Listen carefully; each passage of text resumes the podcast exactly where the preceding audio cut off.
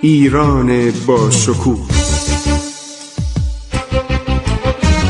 2800 سال تاریخ.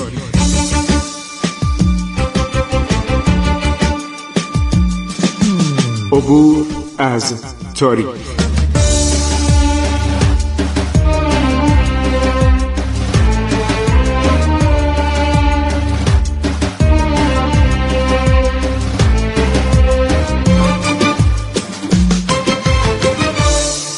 بسم الله الرحمن الرحیم. به نام خداوند بخشاینده مهربان. شنوندگان عزیز من خسرو معتزد هستم. با شما صحبت می کنم در برنامه عبور از تاریخ. خب ما درباره انسان نمایی به نام تملان یا تیمور لنگ صحبت می کنیم که چه اتفاقاتی افتاد در زمان او و چه بلایی بر سر مردمان مشرق زمین آورد. نکات خیلی جالبی است. البته پسرش جبران کرد ولی چه فایده؟ نسلی نابود شدن. اغلب میگن آقا شارخ خیلی ساختمون در ایران درست کرد. گوهرشاد عرض شود چقدر زن خوبی بود از شاهزادگان تیموری. ولی شما مجسم کنید. الان خودتون بذارید جای اون مردمی که تو خونه های خودشون نشستن صبح میرن سر کار. واقعا مردم مظلوم ایران به چه بلیاتی دچار شدن؟ از زمانی که مرزها باز شد و هر کسی بلند می‌شد به عنوانی که من می‌خوام به شما خدمت کنم من با سواران خودم می‌خوام بیام در خدمت ارتش شما قرار بگیرم. اینا می اومدن و شروع می‌کردن به تاخت و تاز و قارت و با فرهنگ های پیش نرفته عقب مانده با ذهنیات بسیار محدود. جایی خواندم حملات تیمور موجب خرابی بیشتر ایران شد. سپاه او به هر جا قدم گذارد آنجا را ویران کرد. ستمکاری و سنگدلی او ضرب المثل بود. مخصوصا در ایران و هندوستان و آسیای صغیر کشتارهای زیادی کرد. اگر شهرهای دهلی و دمشق و شیراز و بغداد را خراب کرد برای این بود که پایتخت خود شهر سمرقند را آباد کند تا در فنون و صنایع و مدنیت عروس شرق گردد. به همین جهت برای ساختن کاخها و امارات خود بر تمام معماران کشور و نواحی مختلفه قلمرو نفوذ خود فرض و واجب نمود که در ساختمانها شرکت کنند. آنها را از هر ناحیه شهر و کشوری میطلبید و آنها نیز اجرای نقشه او را تعهد می‌کردند و انجام آن را به گردن می‌گرفتند. این جناب تیمور عرض شود که می‌خواست شهر سمرقند یک بغداد یا نیشابور جدید بشه یک شیراز جدید بشه و این معماری چینی و مغولی با معماری ایرانی عجیم شد. حتی در دوران خلفای فاطمی مصر با آنجا نیز عرض شود سرایت کرده بود. در تمام کشورها و مناطق مجاور این معماری ایرانی مغولی چینی عرض شود که رواج پیدا کرد.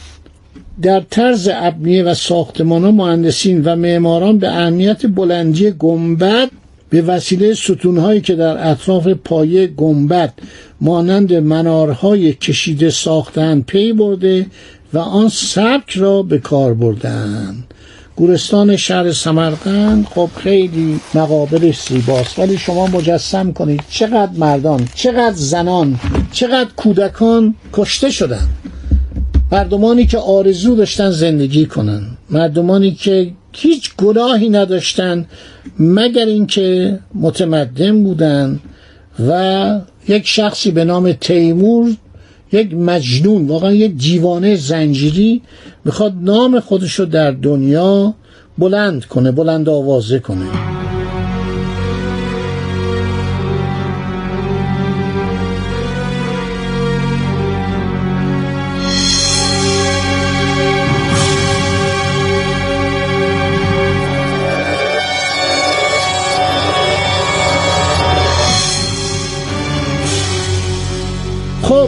جالبه که در این زمان که تیمور مشغول لشکرگشایی بوده یک آلمانی هم به سپاه او میپیونده به نام هانس شیلتبرگر. یک کاپیتان بوده یک سروان حرفه‌ای بوده که در قشون عثمانی اسیر بوده.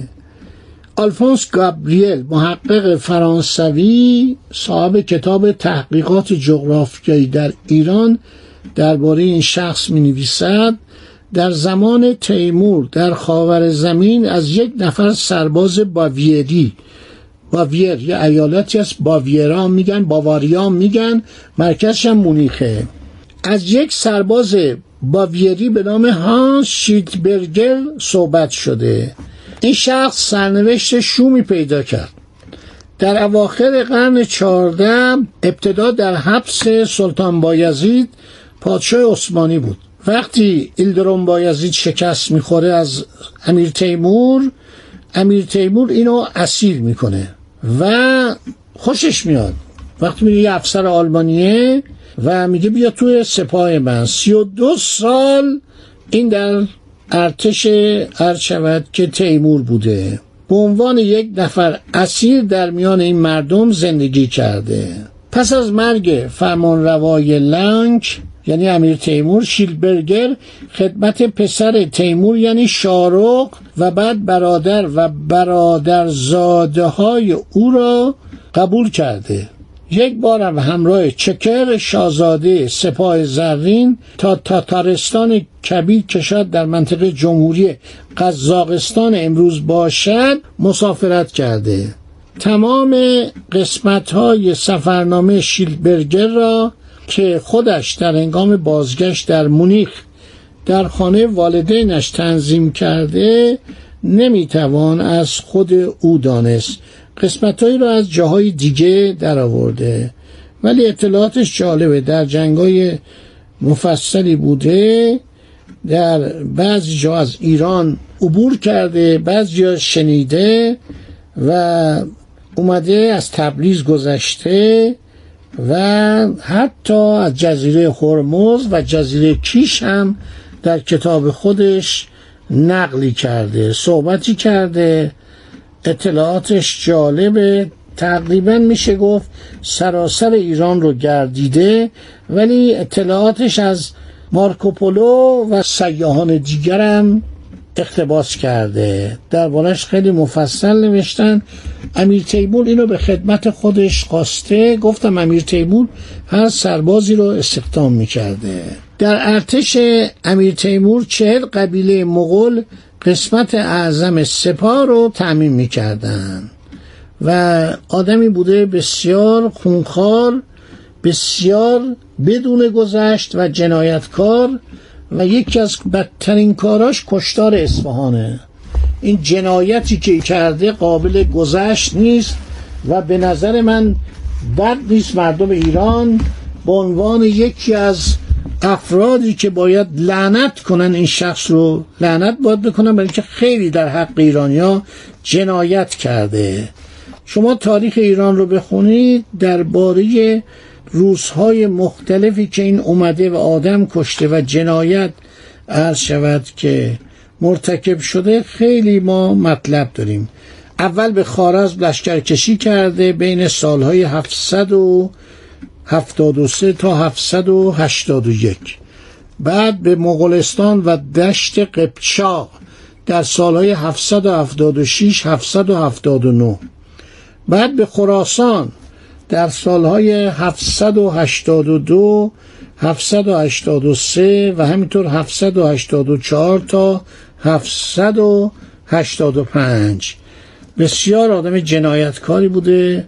یک پسری داشته به نام میرانشاه که اینم میفرسته به شود قوریان و هرات رو می‌گیره و در خراسان مرتکب جنایت میشه. خب دوستان تا اینجا رو داشته باشید یادتون باشه.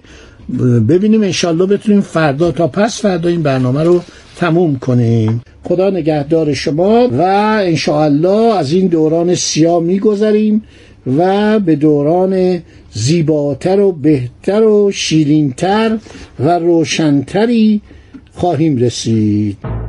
عبور از تاریخ.